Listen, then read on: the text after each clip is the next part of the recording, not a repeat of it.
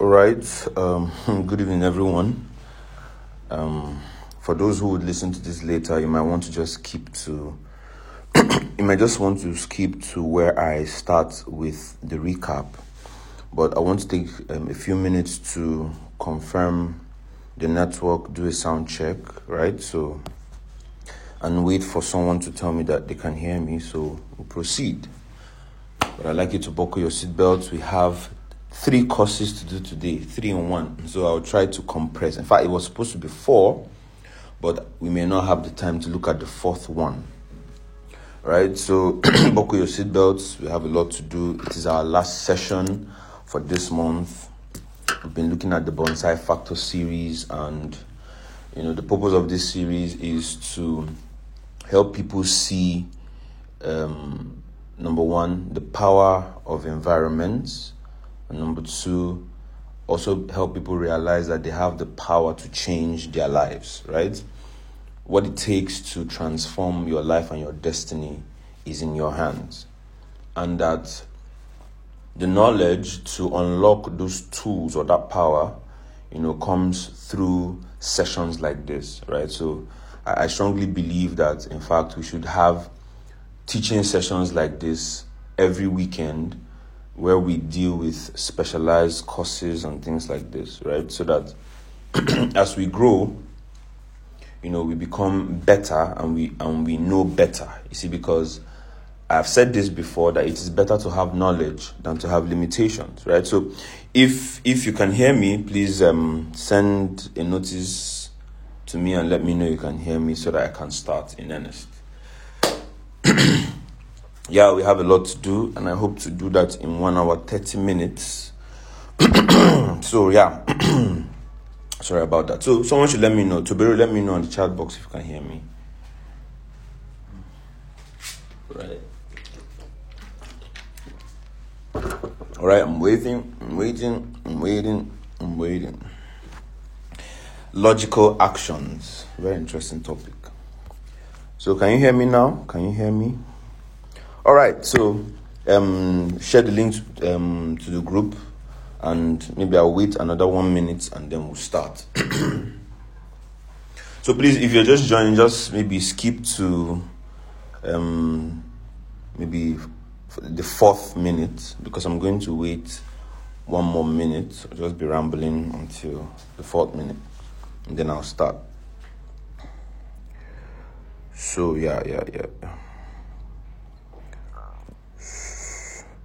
So if you're just joining or if you're if you're listening to this if you're listening to this uh, if you're going to if you're listening to this maybe later on I would enjoin you to skip to time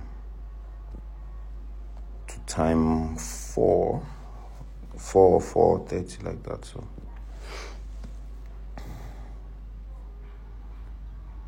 All right. So, all right. I guess we're clear. I guess we're clear. So, um, I'll start. Okay. So, um, I'll start by doing a recap. We've had four sessions, and please, if you hear any noise on the background, please just ignore the noise, right? And just focus on my voice. All right, so we started this January, January 2nd, you know, we started talking about the Bonsai Factor series. And then the first lesson we had was entropy and the law of action. We talked about the fact that there is a, a law in life that number one, there are universal laws, and that you cannot do anything against those universal laws. That what a wise person would do is to align with those laws to produce results for themselves. So we said that entropy is the reason why things left to themselves decay over time, they deteriorate over time, they descend into disorder over time and and that for you to prevent the decay, you need to apply what we call the law of action. Right. That's for the first lesson we had. The second lesson we had, we talked about explaining bonsai, and we talked about how that bonsai is environmental conditioning. And one of the most powerful things we said in that lesson is that no matter how powerful a seed is, it is at the mercy of the environment.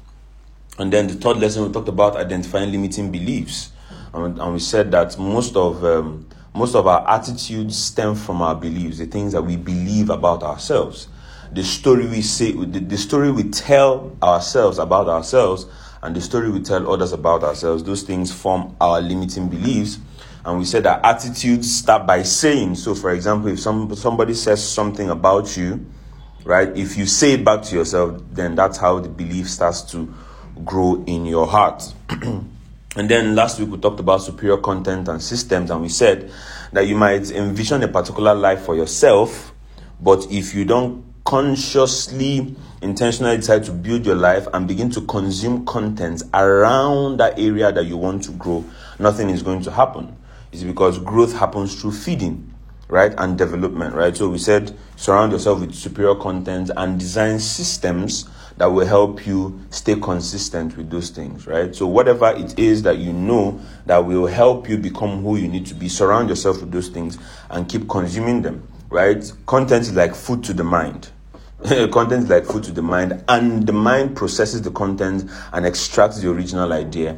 And at the end of the day, you are left with the idea and the feeling that it came with, right? So that's how people, that's how people actually um, embrace certain ideas that they don't know where it came from because of the contents that they consume, right? So that's the recap for the four lessons we've done so far. And so this is the final lesson for January, right? And we're going to be talking about logical systems and then I'm going to be throwing in systems of life and then sorry systems of light and what living in denial truly means and then if there is time I'll talk about seven ways you can harness your forces or your energy to achieve you know the goals that you have right so let's get into it right so i think i'll start from okay this is how i'm going to carry it i'll start from a brief talk about what living in denial truly means and then I'll look at um, logical actions, and then I'll look at systems of light, right? So, living in denial, right? This was one of the bonus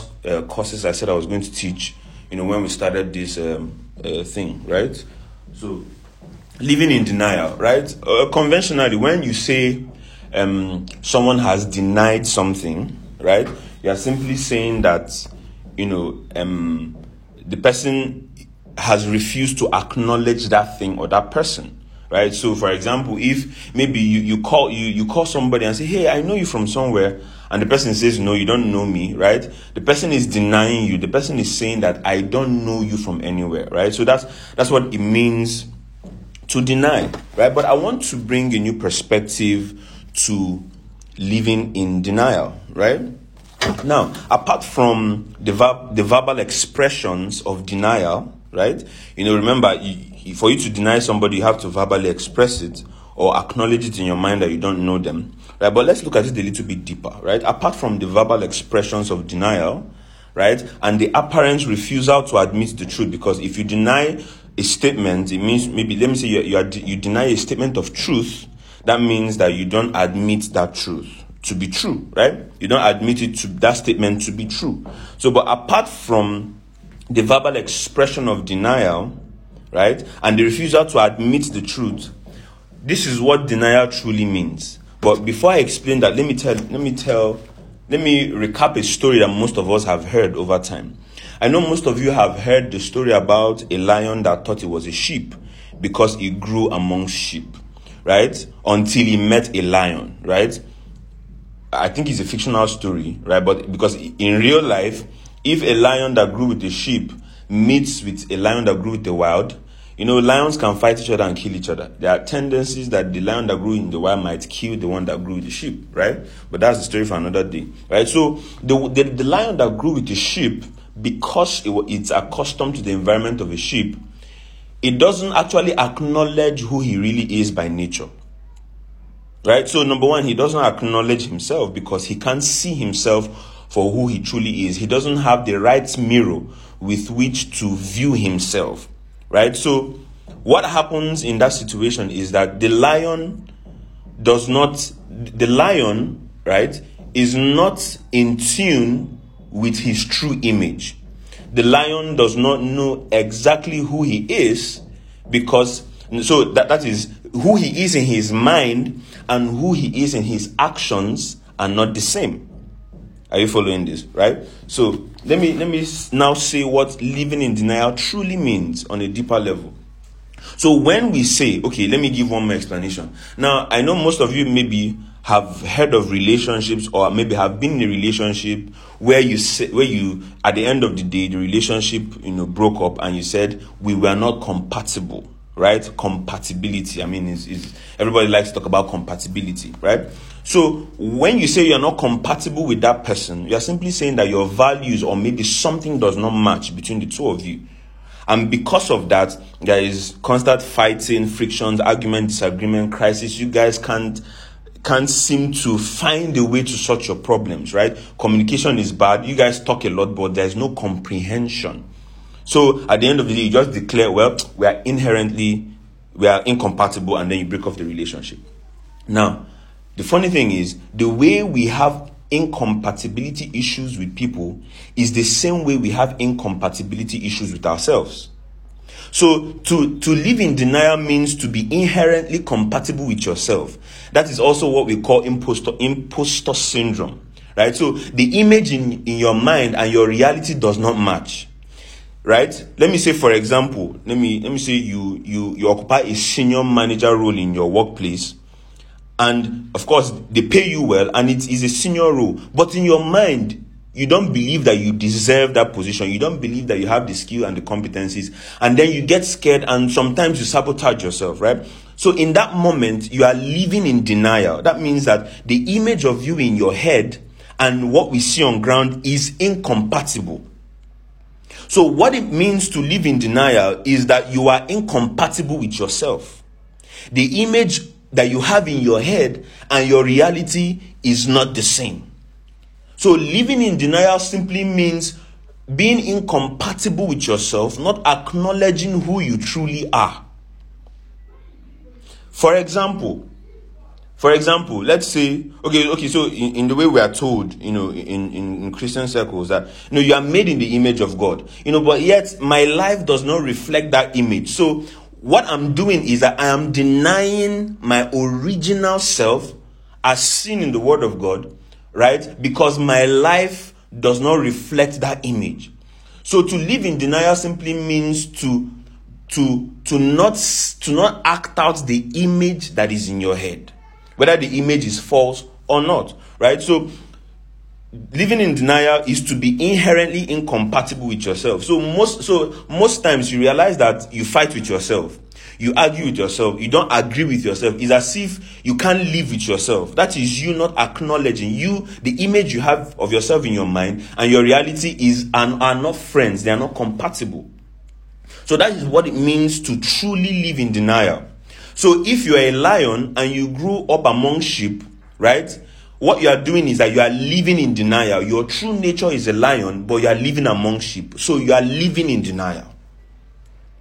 You are living in denial, right? And you know, the, the concept here is that if the ideas or thoughts, right, that represents a person or a, a concept is not the same idea that you favor, then that means that you are living in absolute denial. So, for example, you know, when, for example, you talk to somebody about, let me say, Jesus, for example, right? If they don't favor that concept, that means that they are they are incompatible with that concept. They're incompatible with that truth. So they deny it. They don't accept it, right? So living in denial means that you do not accept who you truly are. That's what living in denial means. You're a lion, but you do not accept that you're a lion. I'm talking about not, of course, not the physical lion, but in terms of the qualities of courage and all that, your nature of royalty and things like that, your capability to to actually for example, start a business and scale it up, right? And because of living in denial, most ideas go to the grave. Because you believe that you don't have what it takes, you, you don't see yourself as someone who can become, for example, popular or influential or rich, right? So you, you constantly sabotage your efforts because you are living in denial of who you, you, you truly are. You have not accepted the fact that you are worth it or that you can do it. That, that's what it means by living in denial. Right? So denying something does not simply mean saying I don't accept it. It simply means if you are not compatible with yourself, if the image you have of yourself and your reality is not the same, then that is you living in denial. So the original thinking is that you are powerful, Now, you start by being powerful. You have so much power on your inside. You have so much energy on your inside. You are not trying to be powerful. You are already powerful. You don't become powerful. You only come into the full expression of your power. How do you do that? By beginning to acknowledge the fact that you are powerful and that you can actually start that business and execute it. You, you, are, you can actually start that new habit and see it through. The moment you have that image in your mind, you you resolve that image in your mind then you begin to see yourself enter into experiences of power in your life. Those habits that were difficult for you to drop you begin to drop them because you now see yourself for who you th- truly are. So sometimes what people what happens to people is that they have multiple images in their head of who of who they are. So they don't quite have a hold on who they truly are. So they have images multiplied in their head of who they truly are. Maybe voices in their head telling them you can't do this, you can't be this, right? Not actually acknowledging that as a human, you, you are powerful and you have the right to become all that you can be is living in denial. Right? So the way you live in denial is by not acknowledging the power that is in you and the ability to become whoever you want to be. That's that, that's what it means by living in denial.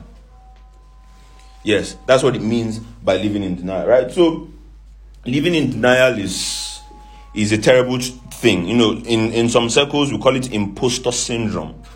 It's as if your current re- reality and what you perceive as your capacity does not match. And so when you have that internal conflict, and that is one problem that we have most of the time, that internal conflict, that identity crisis, you, you, you don't quite know who you are, right? You know that there's something more, but you've not come into the realization of that that image right? So that that's that is what it means by living in denial right? So sometimes you have to step out in spite of the fear and actually embrace who you truly are. And one of the ways to get your mind and your body right to align is to keep saying to yourself this is who i am. This is who i am until your body begins to respond. You see because your body responds to your voice more than it responds to the voice of others right? Your body will follow your tongue.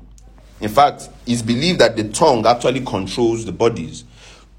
Yes, the tongues control the bodies. Your body listens to you.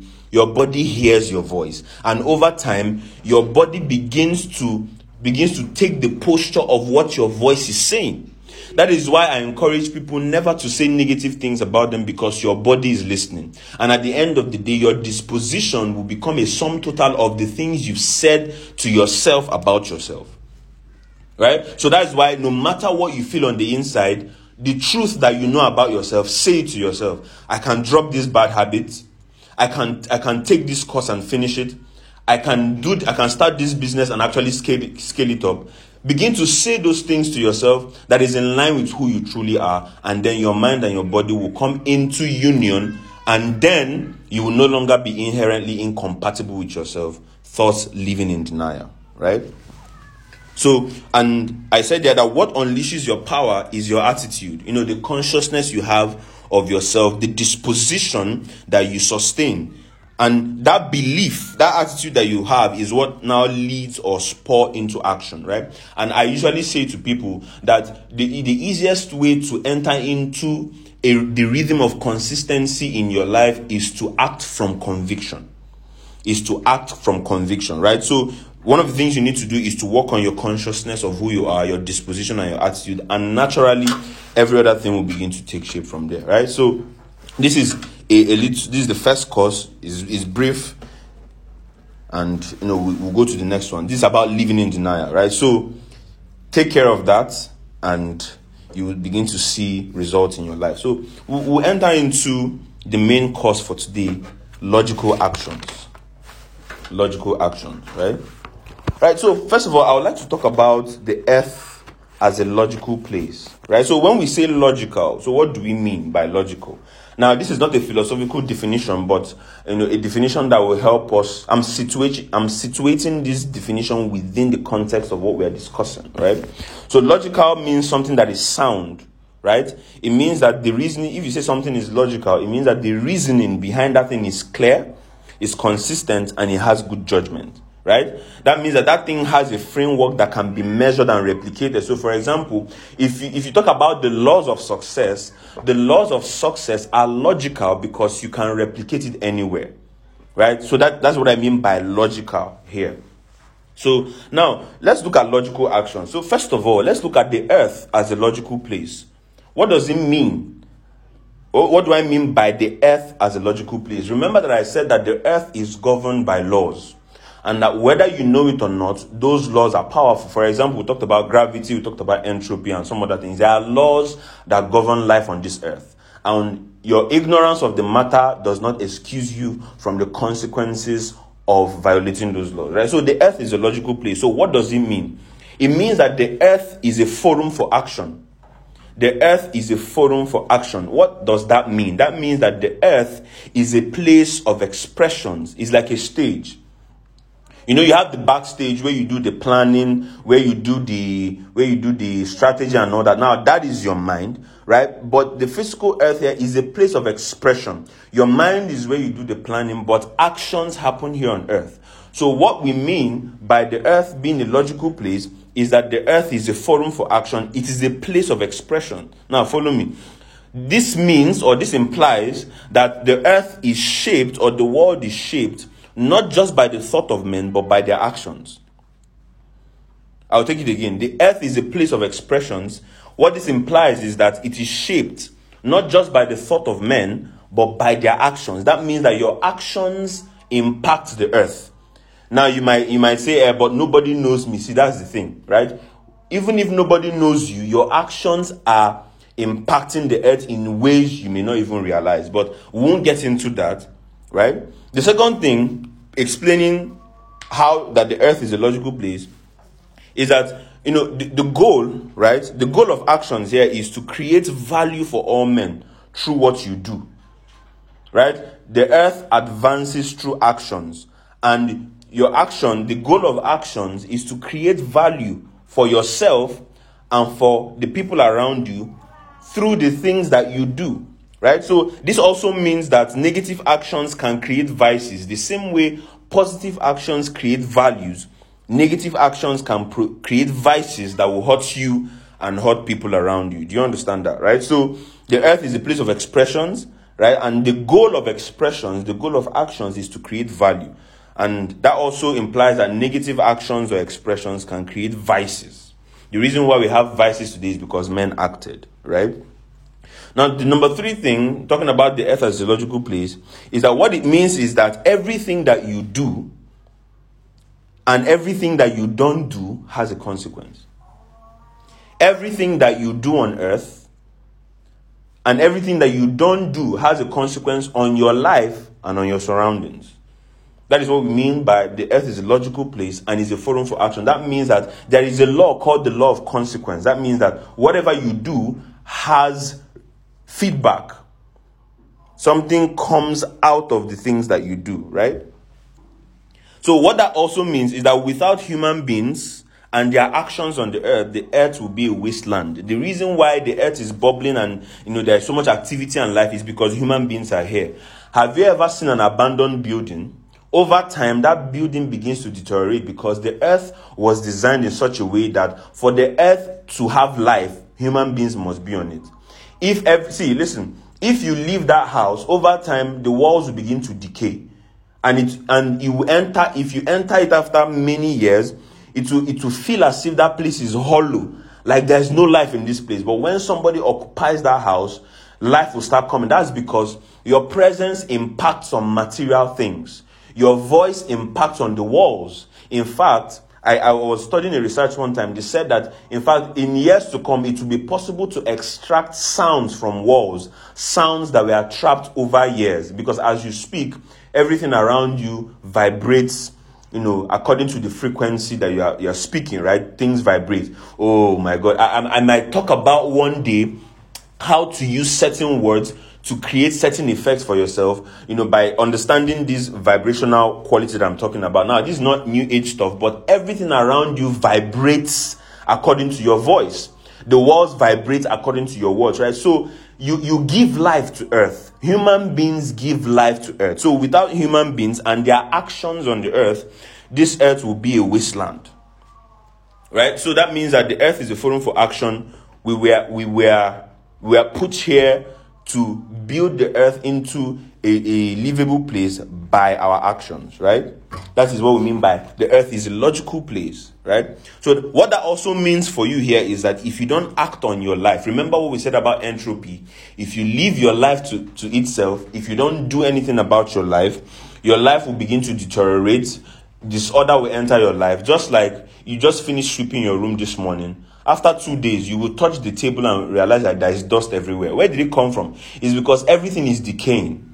Everything is deteriorating, right? And that's because entropy is acting on it. Now, we didn't talk about the source of entropy. That's something we'll talk about some other time, right? But things left to itself will deteriorate. So if you don't act on your life, if you don't execute or or have a plan of logical actions, your life will become a wasteland and to become a wilderness of many sorrows and depression. So you see people who are who just you know they they, they have this um, um, romantic or Hollywood um, view of life that things will just drop on you. You just walk on the street and something magical will happen. Now, I'm not talking, I'm not saying that miracles don't happen, right? But I'm talking about your life. I'm talking about your habits. I'm talking about your character. I'm talking about your attitude. I'm talking about that business you want to build. If you sit in your room dreaming and dreaming, your your your dream will end up as just a dream right? The only way to bring that thing to pass is to have a plan of action.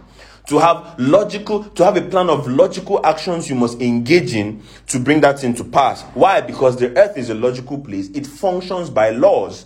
And one of the most prominent is the law of action. Without your action there will be no reaction right? So don't let the romantic idea fool you for anything to work, your business, your life, your relationship, your marriage, whatever it is, you for it to work and have meaning and value, you must work it. In fact, for those who believe that love means no more work, love means no more learning, you are going to be frustrated on a daily basis by the idea of love.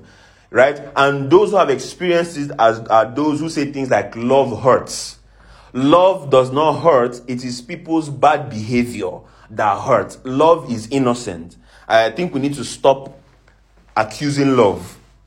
Yes, on the 13th of February, I'm going to do a special session on love and other annoying things. And I'm going to inform us about it. Stop blaming love for your laziness, please. Right? Love requires work. In fact, the word that describes love, love more is the word sacrifice, and sacrifice is a verb, is an action based concept.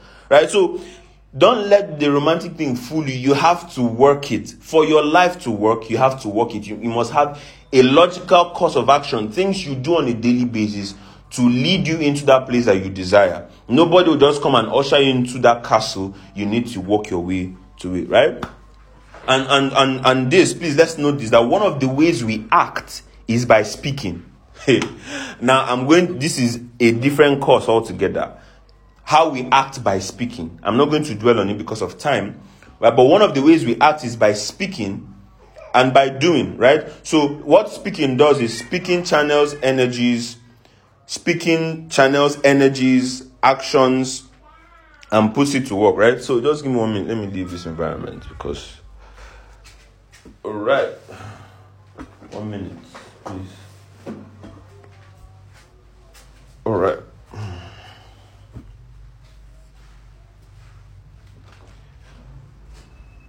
All right, I hope you can still hear me. I'm sure you can still hear me.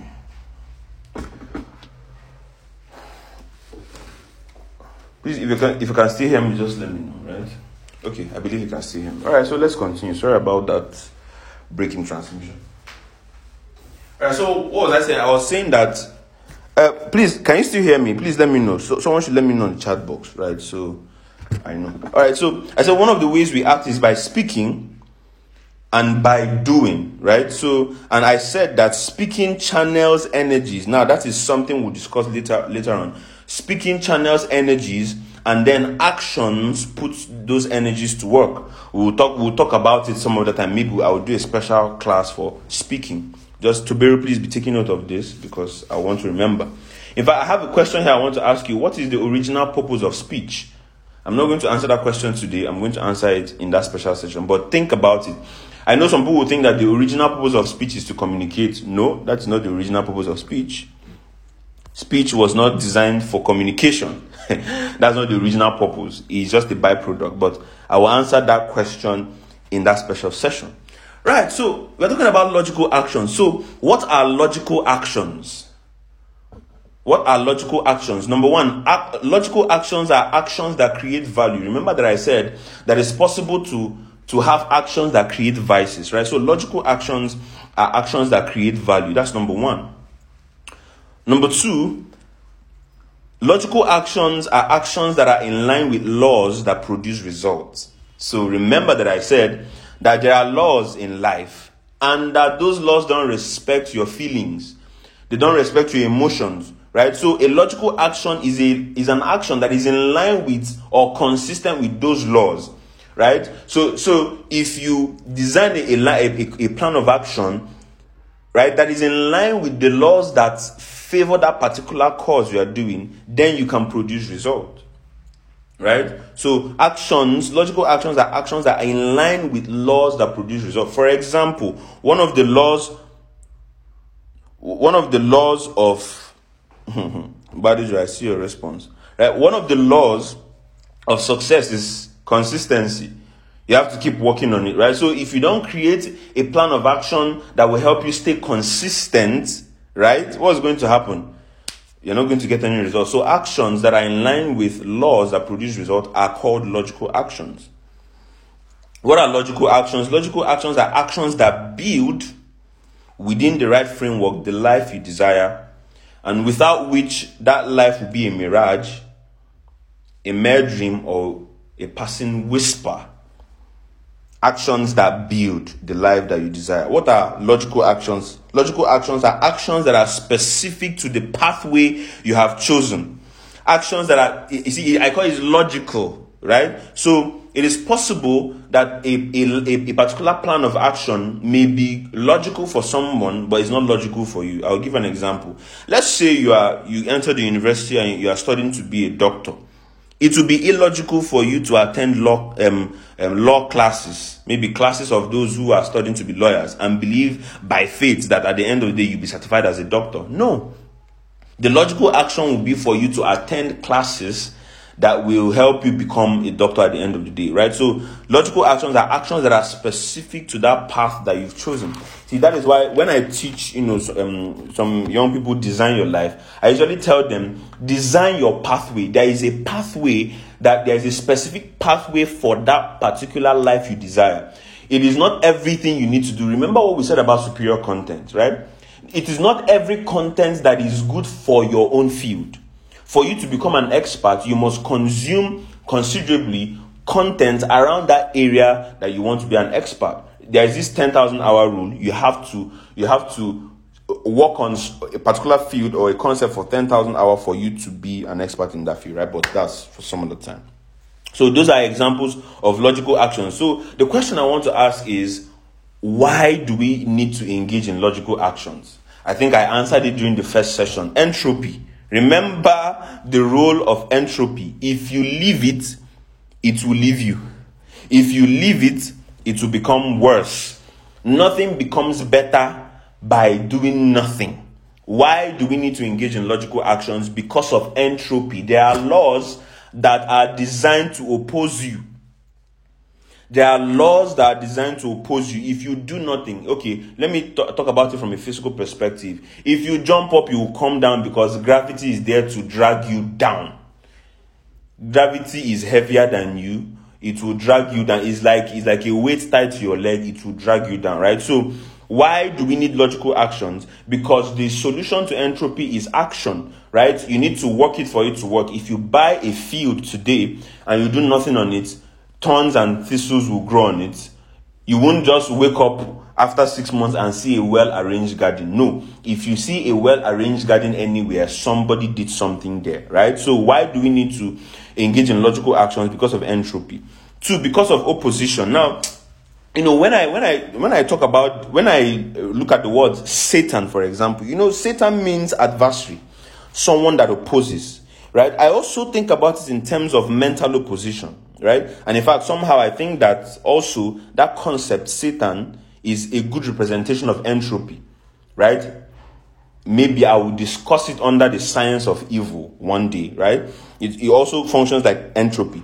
But there is also the reality of mental resistance, you know, as a result of limiting beliefs and maybe voices and illusions. Now, if you've not read my article on voices and illusion, please read it. Maybe at the end of the class, I'm going to send the link. Let me explain voices and illusions a little bit, right? I, I know most of you have either watched um, Doctor Strange, maybe Avengers Infinity Wars, or The Eternals. Now, there's something that Doctor Strange and Sprite, Doctor Strange is an Avenger, and Sprite is an Eternal, right? There's something that both of them can do. It's similar. Now, Doctor Strange, through his magic, can multiply himself into 10 places. Now, remember when he was fighting Thanos, right, during the Infinity Wars, right? He multi- at, the, at the point he multiplied himself into plenty Doctor Strange, uh, plenty of himself. Right now, there was only one real Doctor Strange, but you could see a lot of Doctor Strange around. The same thing with Sprite. Sprite can multiply things. Now, this is how illusions work. Illusions distort light. Right? So what happens is, have you ever noticed that sometimes, let me say, you decide that, you know what, today I've been indisciplined, I'm going to read a book for two hours. And then you sit down on your, on your chair and say, you know what, I'm reading this book for two hours. The moment you put that book on the table and you open it, the voices in your head will multiply. The, the way Doctor Strange multiplies himself. You now suddenly remember, ah, I have not washed my clothes. You now suddenly remember, ah, I need to call somebody. Ah, I've, I, am I'm, I'm something. There's something I was supposed to do. You start remembering a lot of things you are supposed to do. That is what I call Satan, mental opposition. Right? Anytime you try to do something good with your life, urgencies begin to multiply in your mind. You see, this is why logical actions and an accountability system is good for you. Because listen, the way this earth is designed, nothing good just happens. Have you ever wondered why? Why is it easy for easy, for evil to multiply, but for good to happen, you need tremendous amount of energy? It is because of entropy. The way this world system is designed, it is very easy for evil to multiply. The same way it's very easy for weed to or uh, weed to multiply on the farmland. With the design of this earth, with the way it is, evil multiplies faster. In fact, there is this scripture in Proverbs. It said see the way the, the scripture says the, the scripture says it says if if you are if you are searching for something evil it will find you. But if you are searching for something good you will find it. Think about it again. If you are searching for something evil that evil thing will find you. But if you are searching for something good you will find it. Do you see the difference? That means that it, with the way this world is it's easier to do something evil than to do something good in the same way, whenever you're trying to do something profitable for your life, things that will distract you will multiply in your head. You start remembering a thousand and one things that you need to do. Friends, it's a lie. It is an illusion trying to distract you from your goal. See, that is why you need a plan of action and an accountability system to make sure that you execute your goals. Because without those things, entropy will keep acting on you and you will end up not accomplishing anything that you want to accomplish right? So take note of that. So that's why we need we need logical actions because of entropy. If you live your life. Okay so for example you are you are, you are you've been dating someone for about five years seven years and it's time to get married. You've not had cold feet for seven years but two weeks to your wedding you already have cold feet. And then suddenly you want to see your ex. The ex you've not seen for seven years. You have a strange desire for them. See listen. If you don't understand how this thing works eh, you would think that it's god that is that is uh, speaking to you. Okay, chariots. I'll post the reference at the end of the class. Please just remind me. I'll post the reference at the end of the class. Thank you. Right. So see, listen. If you don't understand that there are forces in life that are trying to stop you. Now, I'm not talking about spirit, even naturally, right? If you don't understand that, you will not see the need to actually have a plan of action. So, for example, when I tell you, write down what you need to do, it is a law. And if you violate that law, there are certain things that you begin to experience. Right? So one of the things entropy or those opposition do to you is to is to help you multiply an, an identity in your head. I mean, you, you started out knowing who you were, But you now met this person today. You watch this movie tomorrow. All of a sudden, you have you now have multiple personalities in your head suggesting to you that this is who you really are. You see that? So you begin to have identity crisis. That is called mental opposition. You see, left to yourself, things will want to just naturally drag you down. And in fact, it's not even about Satan now, it's about the, the nature of this world. That is why we need logical actions, right? To get to that place that we want to get to. So I hope with this, you understand the reason why we need, because I'm going to be giving you some logical actions. Some logical actions, right? I'm going to be giving you some. Now, there are millions of them. There are, there are many, but I'm going to be giving you a few that you need to start working with, and then you need to be accountable to, and then you now, at the end of maybe this quarter or next quarter, you now, you now tell me how far you've gone applying these principles. Do you get this? So this is why we need logical actions because left to yourself, and another thing is this, you know, see, we, we tend to overestimate our chances of success by and we do it by wishful thinking. We are afraid of data. You want to start a business, right? Instead of you to look at the, the hard facts, data, and find a way around it, you now begin to fantasize that ah, I'm, I'm, I'm good at this. I, I have, I'm good. I have this skill. I'm so good at it. I'm good at this. I'm good at this. You just make assumptions right? And based on that, that, that assumptions, when the, the mental oppositions come, you will give up on it. That is why if the things you are doing don't come from conviction, when just one opposition come, you just yield. That is why your actions must come from a place of conviction, right? For you to actually pull through. And see, note this. If you don't take this, if you don't take anything away from this class, take this away. Hmm?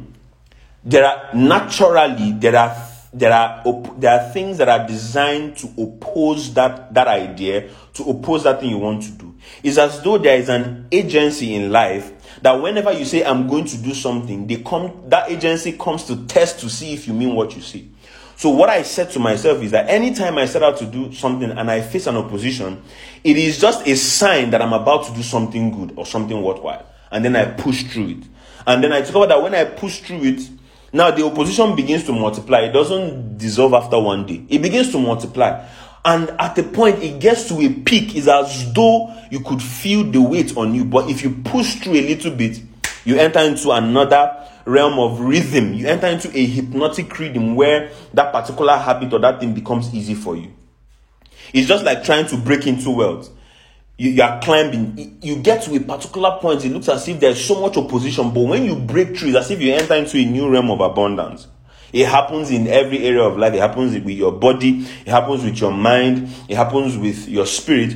For those of you who gym, if you have a fitness, sorry, if you have a fitness trainer, you see, let me say you want to do you want to do 10 reps, right? You are, you, are, you are lifting weight, you go one, two, three. Now, for the fitness trainers who know what they're doing, when you clock 10, they'll tell you do one more. You do one more, they'll tell you no, do one more. You do another one more, they'll tell you no, do the last one. Is and when it gets to that place where you can't lift the, the, the weight up, they'll now assist you with one finger and then you drop it. Do you know why? Because the moment you did one to 10, that was the threshold that your muscle could handle.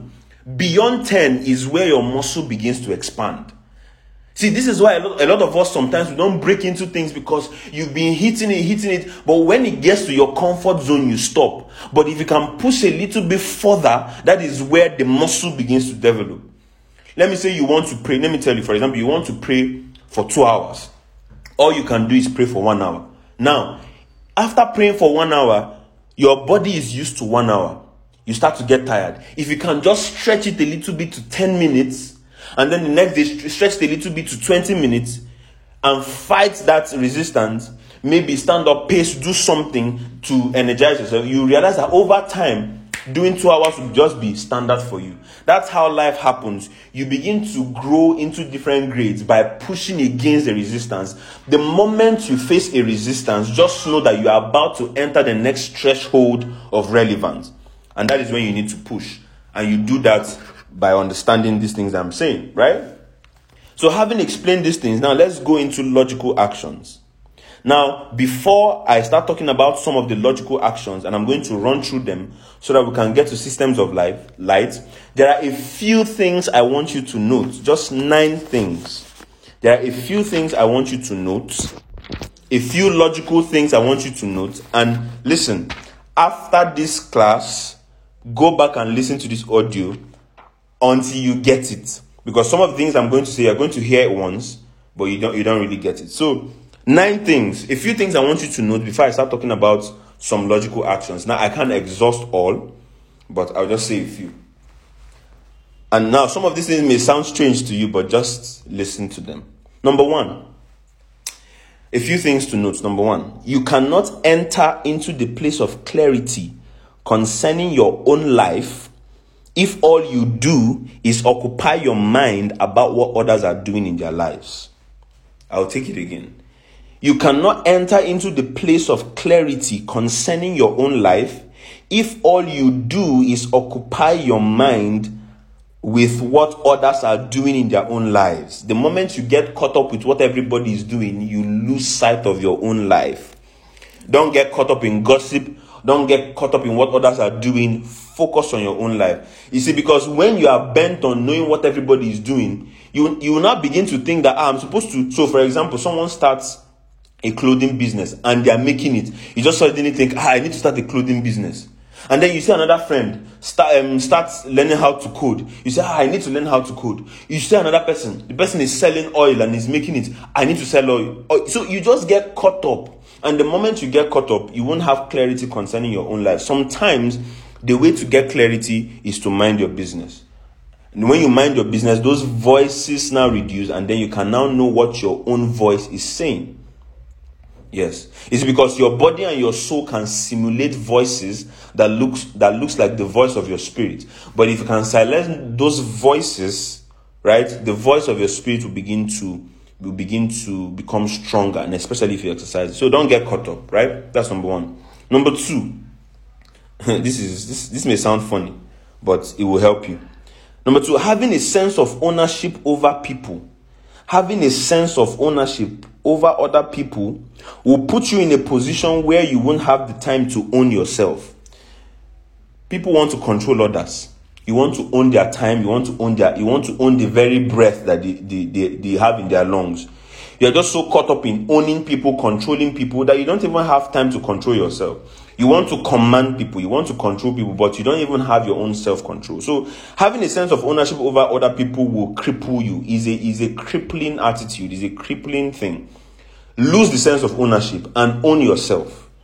Be, take charge of your own personal leadership, and you begin to see your life grow in exponential measures. Right. Number three. Now, to experience tr- true freedom. To experience true freedom, first of all, you must let go of every, every entitlement mentality. You must let go of every entitlement mentality. You do not own anyone. Right? You have to reaffirm to yourself that you are the architect of your own fate and that you are responsible for your own outcome. Lose the entitlement mentality and embrace your own life. It's a logical action and it's going to help you a lot. Number four. Now, see, listen, I say this with authority, right? Now, you may not be able to achieve high levels of clarity. Listen to this. You may not achieve high levels of clarity if you do not learn and embrace the habit of writing down or documenting your own thoughts. You will not. Write, actually taking a pen and a paper to write down your thoughts will give you some level of men. I'm talking about pen and paper, not the notes on your on your phone. Hmm. I don't know how to explain this, but maybe one day I will. Learn how to document your thoughts and do it consistently. That's how to gain clarity. So, if you have something you're thinking about, one way to think about it is on paper. It's easier for you that way. So find a way to document your plans, your goals, your desires. When we started this group, the first thing I did was I sent out some images. I said, "Write, get a jotter for this this this uh, uh, mentorship, uh, this twelve month mentorship period we're doing, and document some things." And I know some of you have not done it, but the day we'll ask for it, that, that's the day we'll know. Right? You must document your thoughts. It, in fact, it is a must if you are going to be in this community. Now, when we started this community, I told my team that the original number I wanted was 30 people. In fact, at, at some point, I wanted just 12 people so that I can monitor them. But I said, you know what? Let's open it up to a lot of people, and then we're going to put everybody in accountability groups. But for you to stay in, for you to re- be part of this mentorship group till the end of this year, you have to get a pen and a paper and document. Practice it, right? And then afterwards, you can type it so you can have an online copy. Right? So learn to document, review them consistently and accordingly. There's something visualization does to you, right? Being able to visualize your goals, it does something to your mind, but that's not what we're talking about today, right? So you need to review them constantly and to think on paper as raw as possible. So imagine imagine you know you have a bird that is flying up and down and you want to trap that bird you're going to get a cage and set a trap writing is like writing writing your ideas down is like trapping a bird. Thoughts are like birds, and your pen and paper is the cage. The moment you trap it, there's just this mystery of of execution as long as you begin to visualize it. But that's not what we're talking about today, right? That's number four. So number five. Now your purpose is that thing, your purpose in life is that thing you must accomplish on this earth that makes the lives of people better than it was.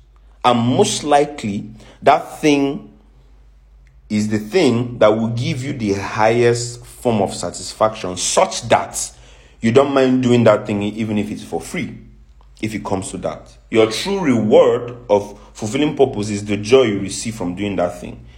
Right? So that is that is it can be a pointer for those of you who are asking yourself what's my purpose in life, right? So that thing number one, it must solve problem for people and it will give you the highest satisfaction and you don't even mind doing it for free. If it comes to that, I'm not saying you can't profit from a purpose, right, but if it comes to that, but that's number five. Number six, success. You know, we believe success is, you know, the reward, the reward, but this is this is how I teach it. Success is not money. Success is not cars. Success is not houses. Those things are good. But success is your consistency and loyalty to the process of your journey. Success is not money, success is not cars, success is not houses. Success is your consistency and your loyalty to the process of your journey. And if you do that, money, cars, and houses will just be a natural consequence of, of those things. Sorry about that. Number seven, don't play the blame game. Hmm. Oh, blame game. don't play the blame game. I know many people have disappointed you in life, even maybe your parents, your close friends, an ex lover, somebody, close friend. But tell yourself that you are responsible of how your life turns out. Take that power and transform your own life. The true meaning of an experience is your attitude.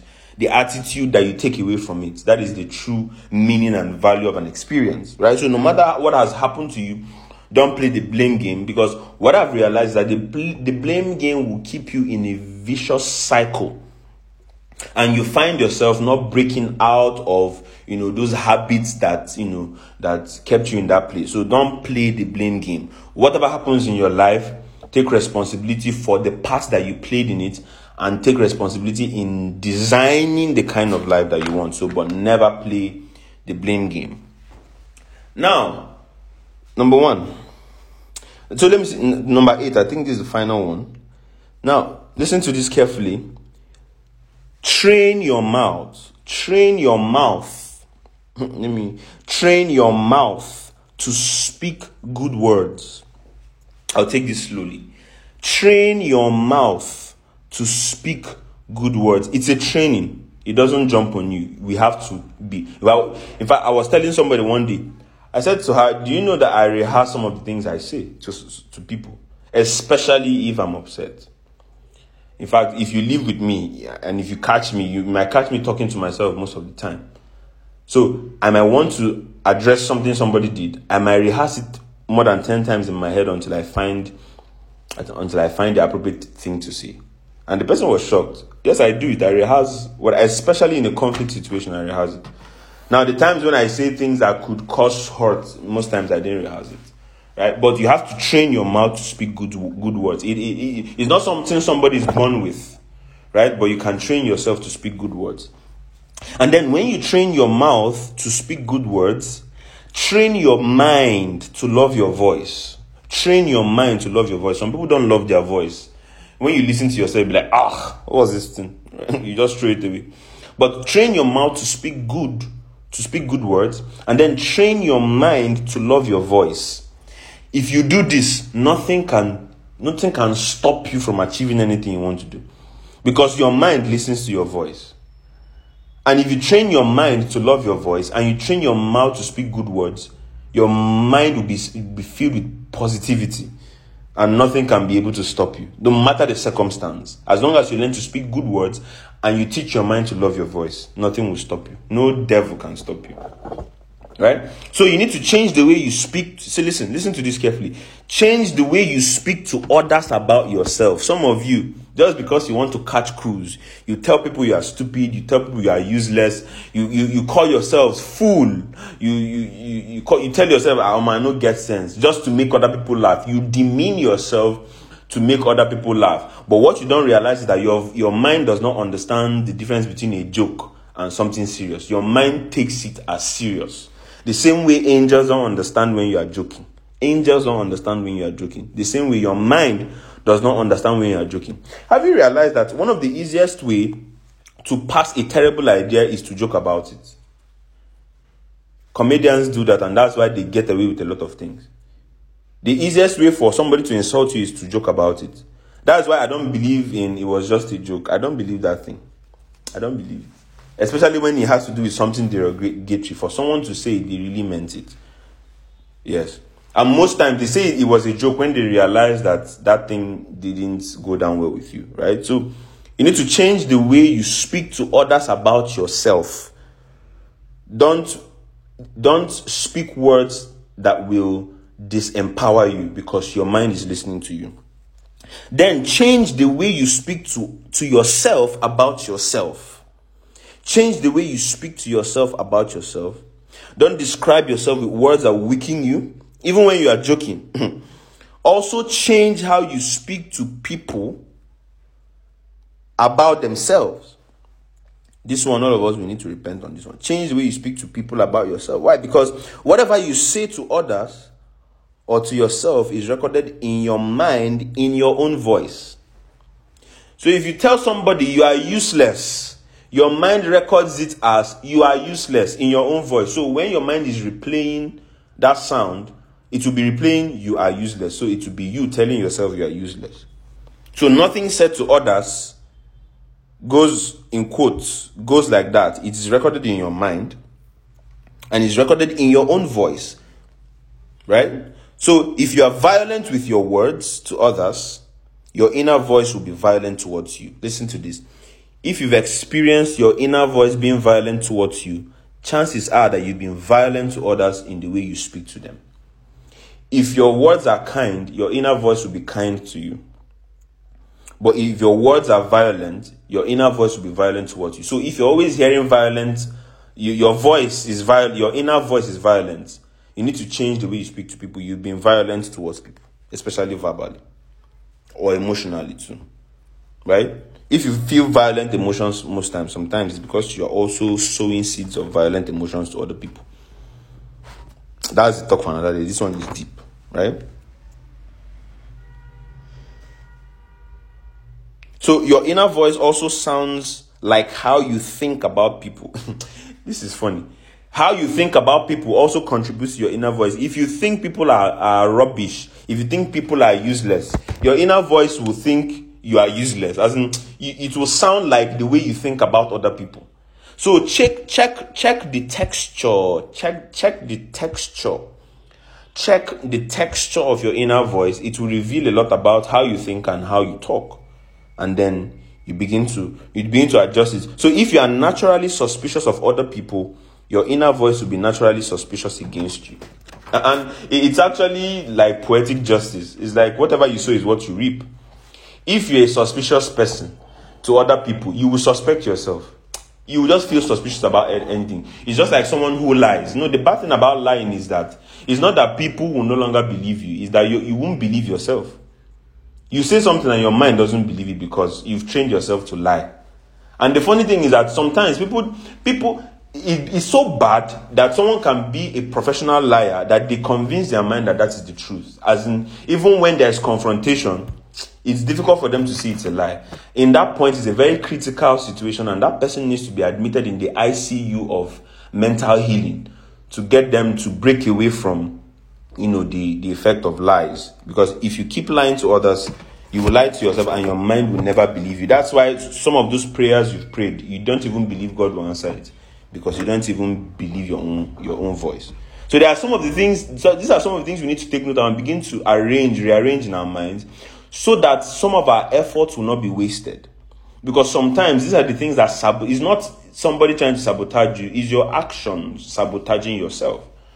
Right? So if you want to begin to see certain things working out for you, you begin you need to begin to correct some of those things. At the end of the day, your mind is where it all happens. Right? So let's quickly look at some other logical actions. Let's run, let's run. I want to end in the next 30 minutes.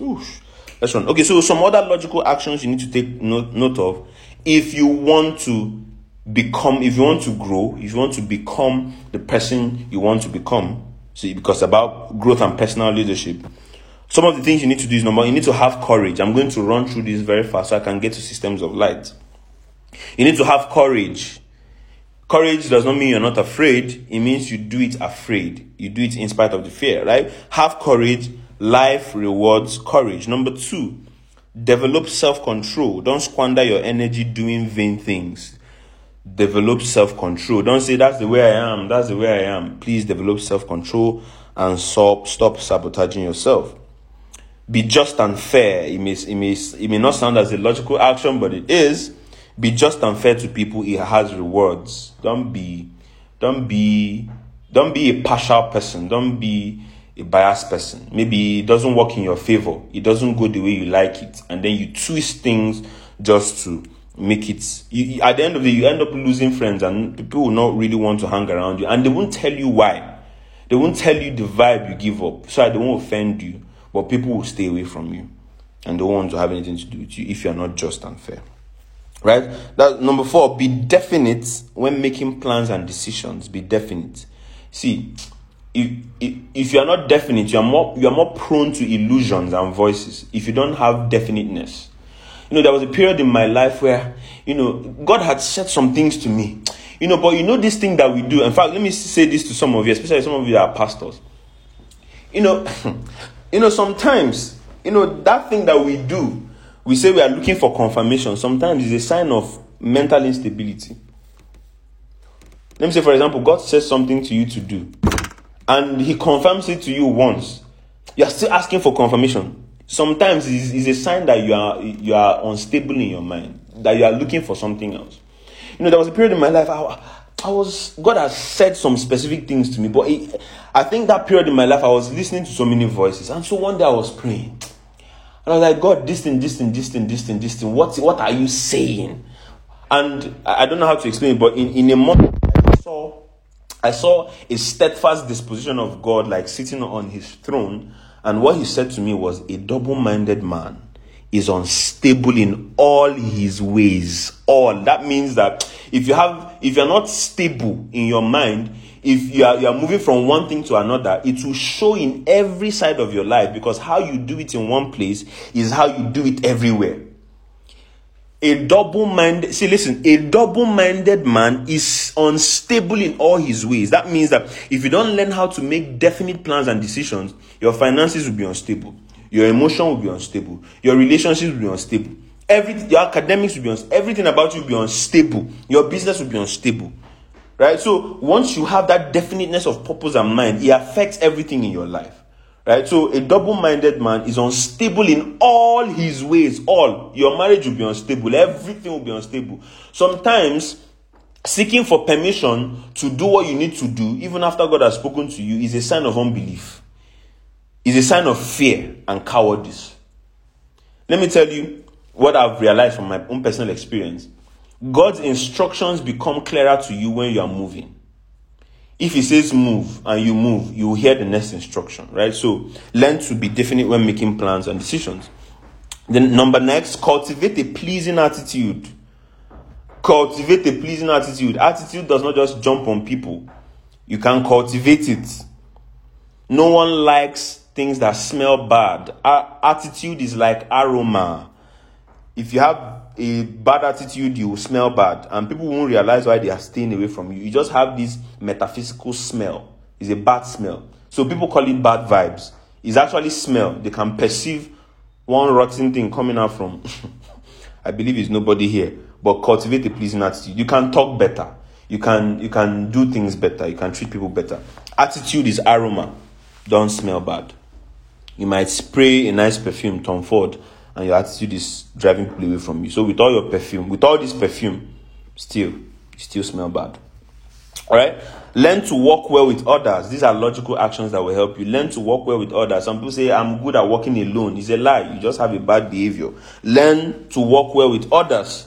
You are not that good that you don't need people. Life was created for community. Learn to work well with others. That's the skill you need to save you. Number next, don't be selfish. It will work against you. I don't need to say much about this.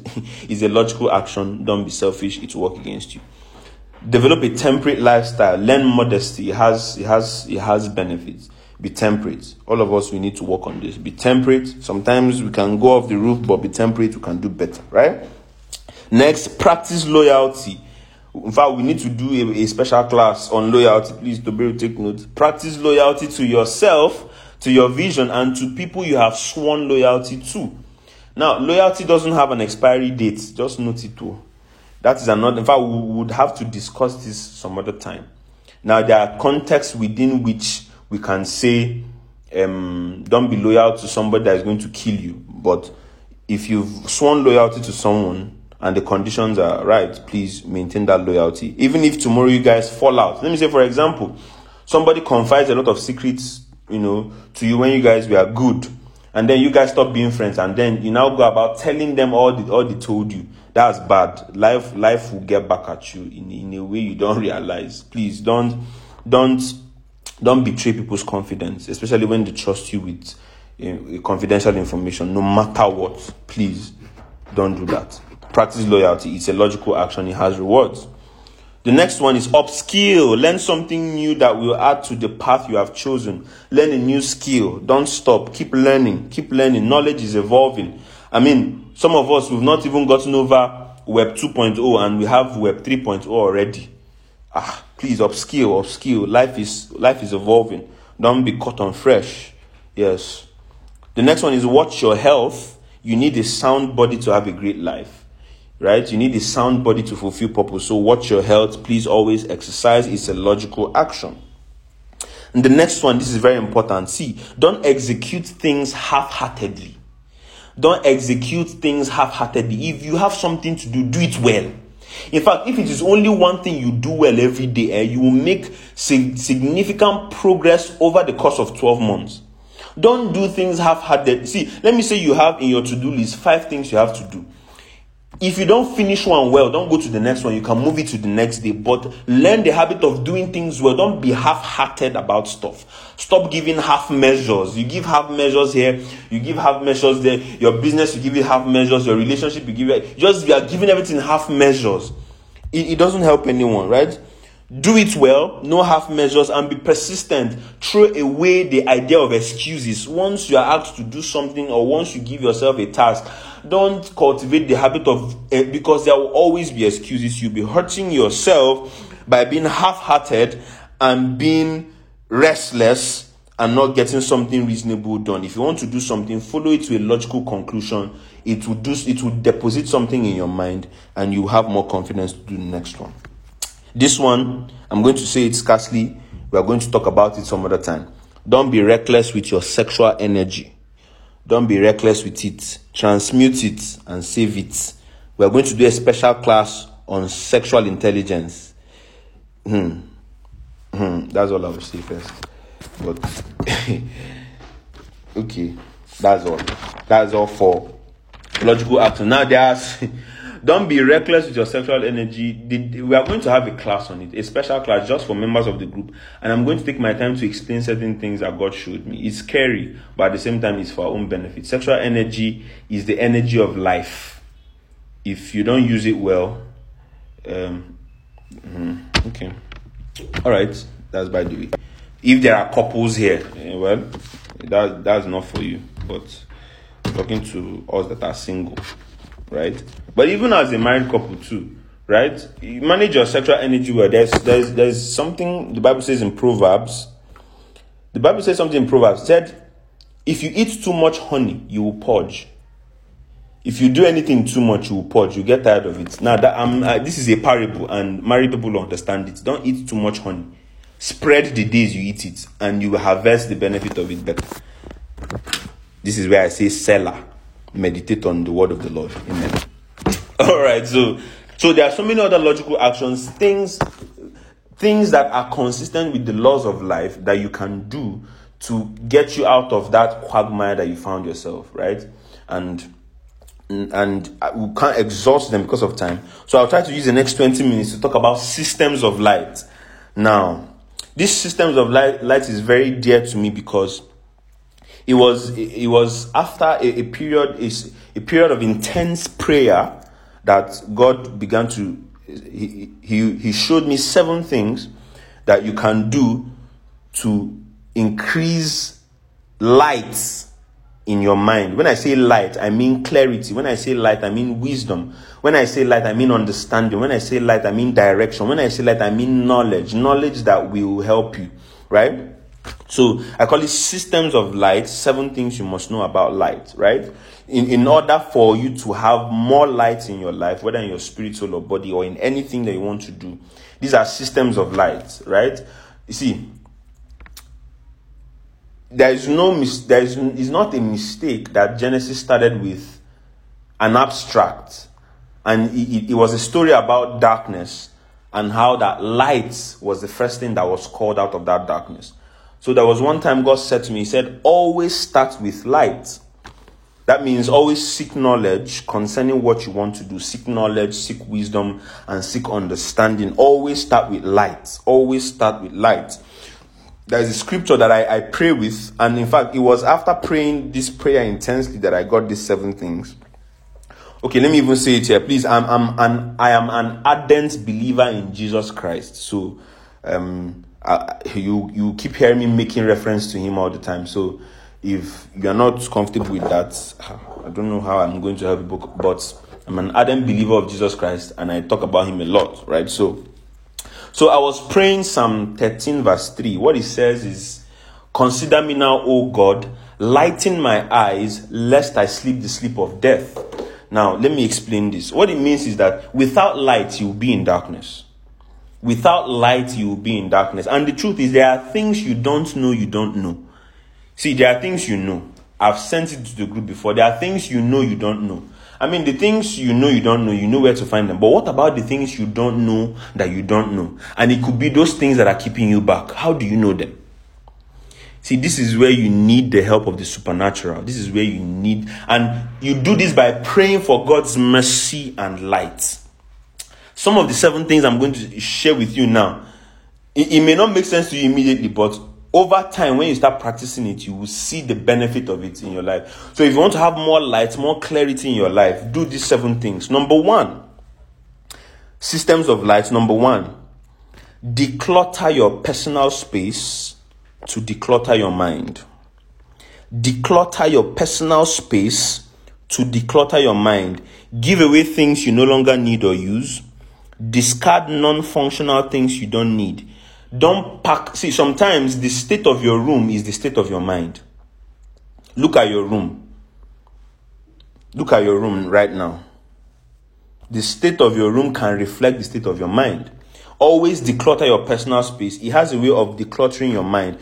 There are things you no longer need. Give them away. Stop storing them give them away, discard non functional things. And this may sound funny. If you have a shoe that is spoiled, repair it.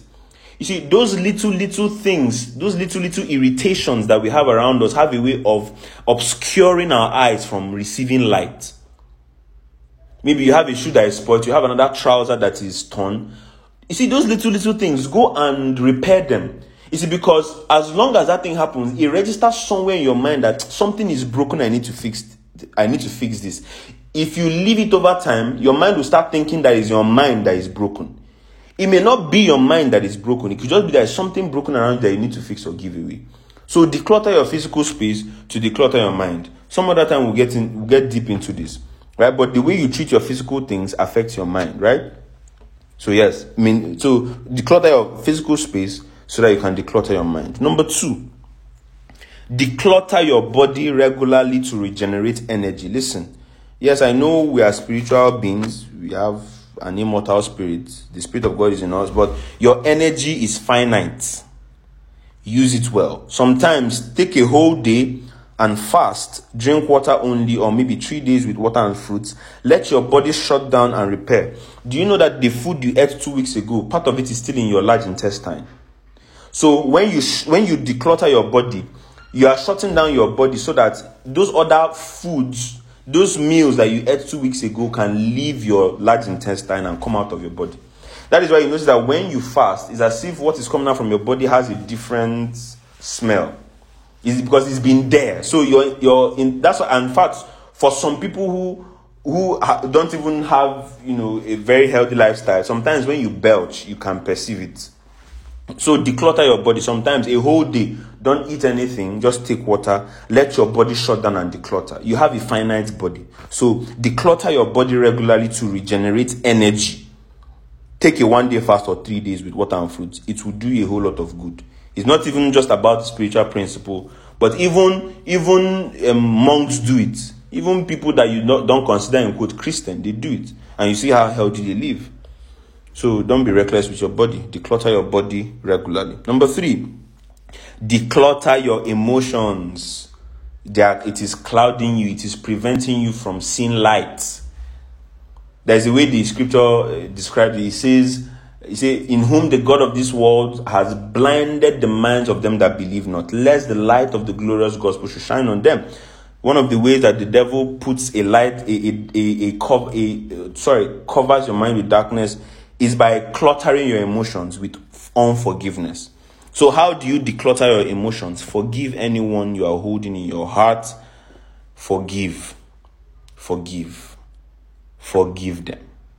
They did not know what they did. Even if they did, still forgive them. Don't drink, don't drink poison for another person and expect them to die. Forgive them.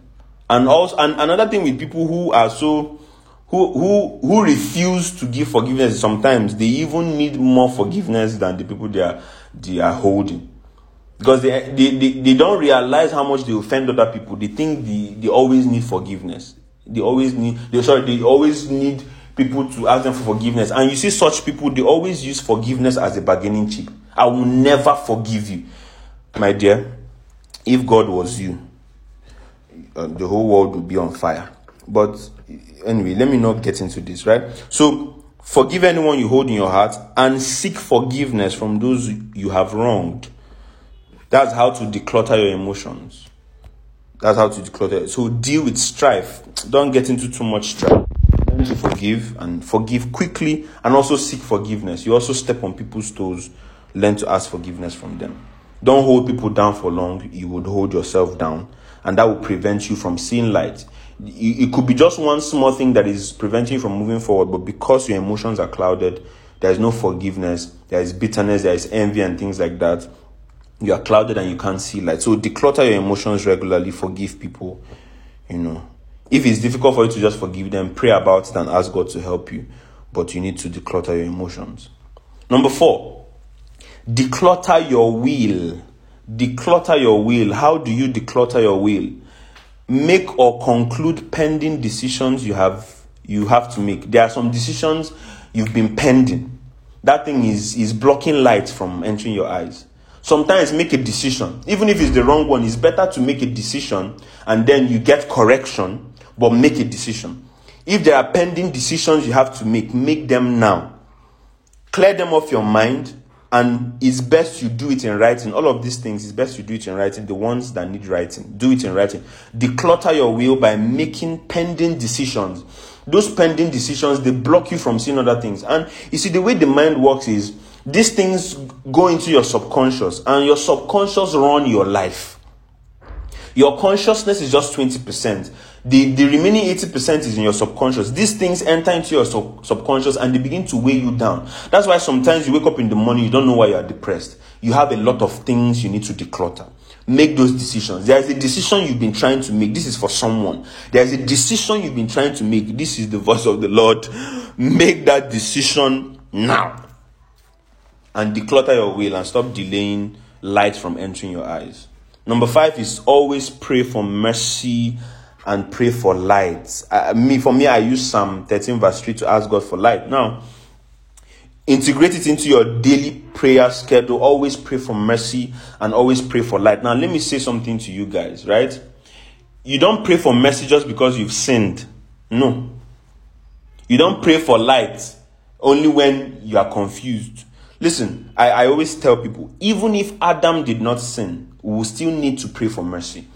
Three things that we, we still have been doing if Adam did not fall, if we are living in that utopian world, if Adam did not sin. Three things would have still needed is number one, man would have still needed eternal life. He would have still needed the Spirit of God inside of him. Number two, man would still need to pray. And number three, man will still need mercy. Mercy is not because you messed up. Mercy is like oxygen. Mercy is like oxygen to your spirit. So always pray for mercy and light. It does a lot for you. Number six, always document as much as you can for clarity and precision of thought. Document as much as you can.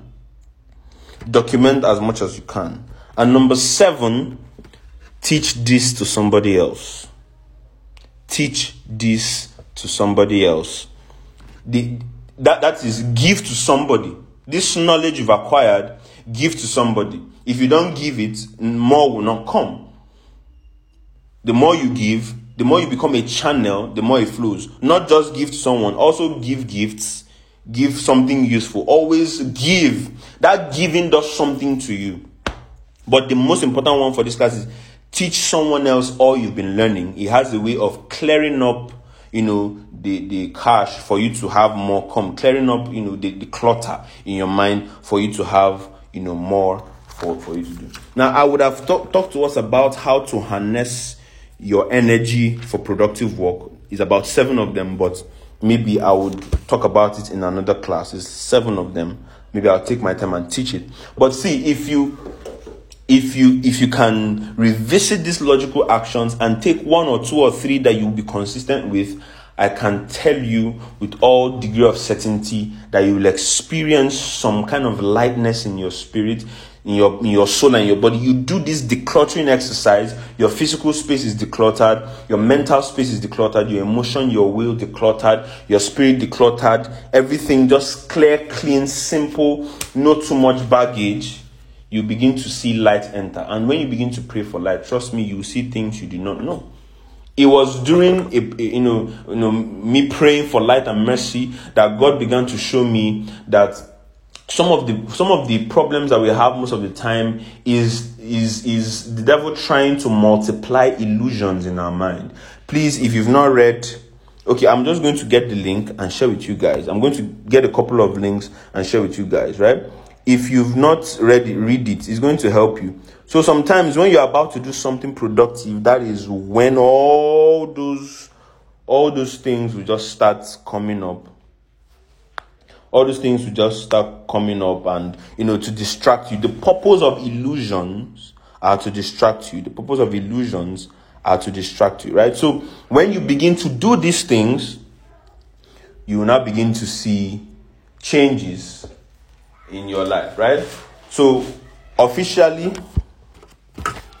officially we are done for today's class so i'm going to so while i'm looking for that scripture that chariot asked for and then the link i want you, guys to to visit please qu- quickly let me know if you have questions. And of course don't forget to go to the group comment give me your feedback and things like that. But if you have a question please quickly ask. Quickly ask.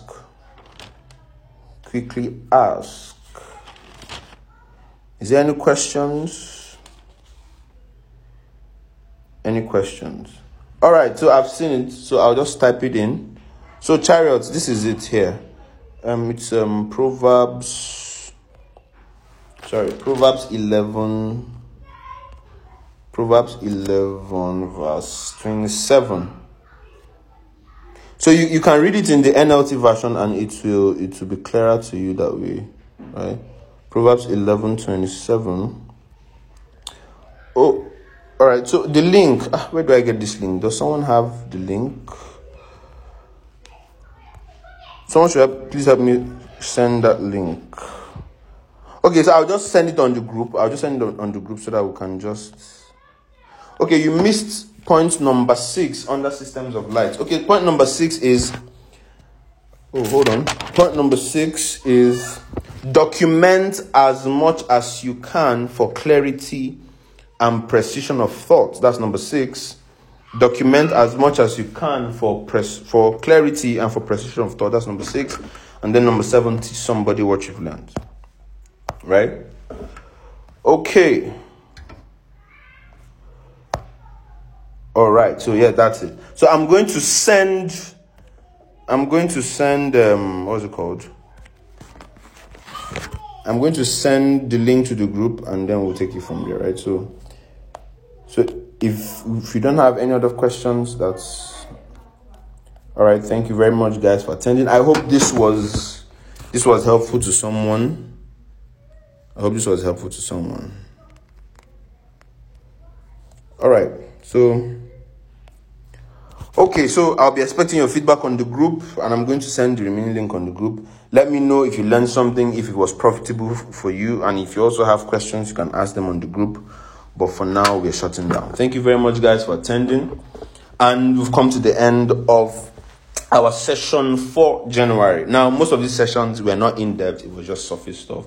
We'll revisit them, you know, in the course of the year. But next year is our, sorry, next month, the theme of our discussions is relationships, and we're going to have a lot of relationship talks next month. And we have three married people in our midst who are going to be sharing who are going to be sharing, you know, their life experience, growth lessons with us next month, and it's going to be packed. Okay, someone said the mixed. Sorry, I said the mixed. the mixed number five, six, and nine. Number five, six, six, and nine of. Okay, so let me let me go through them again. Let me go through them again for the systems of light. Number one, declutter your physical space to declutter your mind.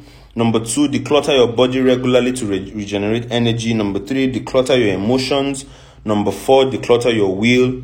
Number five, pray for mercy and light. Number six, document as much as possible. Number seven, teach this to somebody else. I hope you got it, right? So if there's any other thing, I'll answer you in the group, right? So have a beautiful evening. Please let me know in the group what you learned and if it was helpful.